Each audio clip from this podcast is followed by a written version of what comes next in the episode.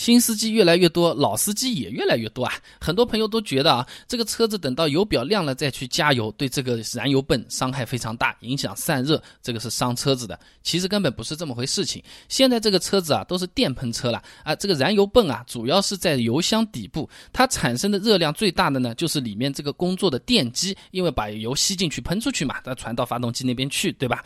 但是这种设计的燃油泵啊，它的外壳根本是不参与散热的，所以说油多油少，什么泡在油箱里面啊，这个汽油可以给燃油泵散热啊，这完全没有关系的。呃，因为这个燃油泵啊，它的散热主要是靠它把汽油吸进去了，吸进去之后啊，它就可以顺便把你这个泵上的热量带走了。只要这个油泵正常的在吸油，正常的在供油，这个散热啊就是不成问题的。那说到这里，有些朋友或者是老师傅会问了啊，那那现在很多车子它这个油泵还是会烧坏的，你怎么解释这个问题啊？我我也是请教了一些老师傅，查了一些资料。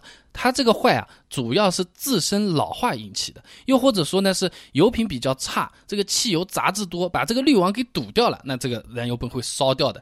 再加上呢，这个油表亮黄灯本来就是一种警告啊，因为车长的人想想，我们开车的时候又不会这个把这个油箱做成透明的眼睛去看看还有多少，本身这个灯亮着就告诉你要去加油了啊。这个汽油的多少对油泵的散热它没有什么太大的这种关系，但是没什么油都报警了，依然在。在那边开呢，还的确是伤车子的啊。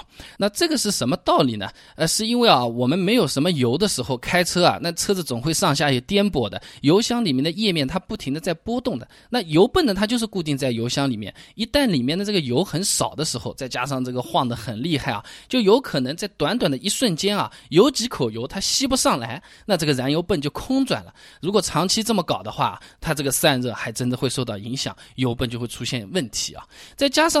油箱它其实不是密封的，它是有通气口来平衡油箱内和外部的这个压力的差的，不然的话呢，油越来越少，里面的压力越来越低，就很难吸了，就像针筒一样了，对吧？啊，那这个通气口呢，它就是来解决这个问题的。那么夏天天气很热啊，油箱里面的油快没有的时候啊，它这个压力差还是细微的有那么一点的。那如果油少的话呢，就有可能会导致供油不畅。动力有可能就会跟不上，所以总的来说呢，我觉得这个油表灯亮了呢，就尽快去寻找加油站，把这个油加掉就好了，也不要想这个啊，我还能开多久啊，开多少啊？城市里面都给你算过的，油表警告灯一跳，你去找加油站，基本上可以找到两个，你再拖一拖，有可能只有一个。有的城市它有可能这个加油站规划不是很合理，有可能是你油表一亮，那跑的方向一定要正确，然后才能找到这个加油站。所以说，各位朋友。不要有侥幸心理啊！再跑一段，再跑一段，一来伤车没有什么好处，二来的话呢，你这个加油总归是要加的，你拖那么久找不到下一个加油站，原地停在那边，那就耽误大事情了啊！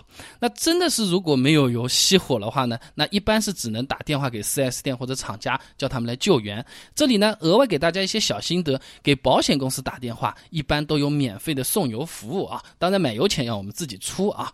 那归根到底，大家会把这个话题拿来讨。论，我觉得主要是希望自己的车子好一点，不出问题。然后呢，尽可可能在加油的时候捡点便宜，实惠一下啊。那我觉得从这个需求角度来讲的话，有更值得关心的问题。比如说，你这个车子是加九十二号好，还是加九十五号好呢？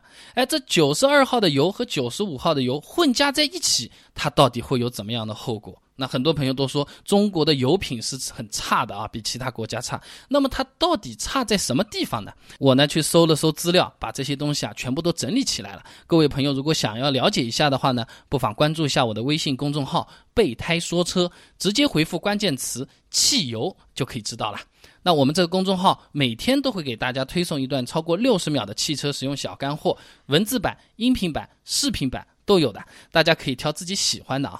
想知道这个九二九五混加在一起有什么后果？中国的油品到底差在哪里？我自己的车子加什么汽油会比较好的话呢？也很简单，手机打开微信，直接搜索公众号“备胎说车”，回复关键词“汽油”就可以了。备胎说车，等你来玩哦。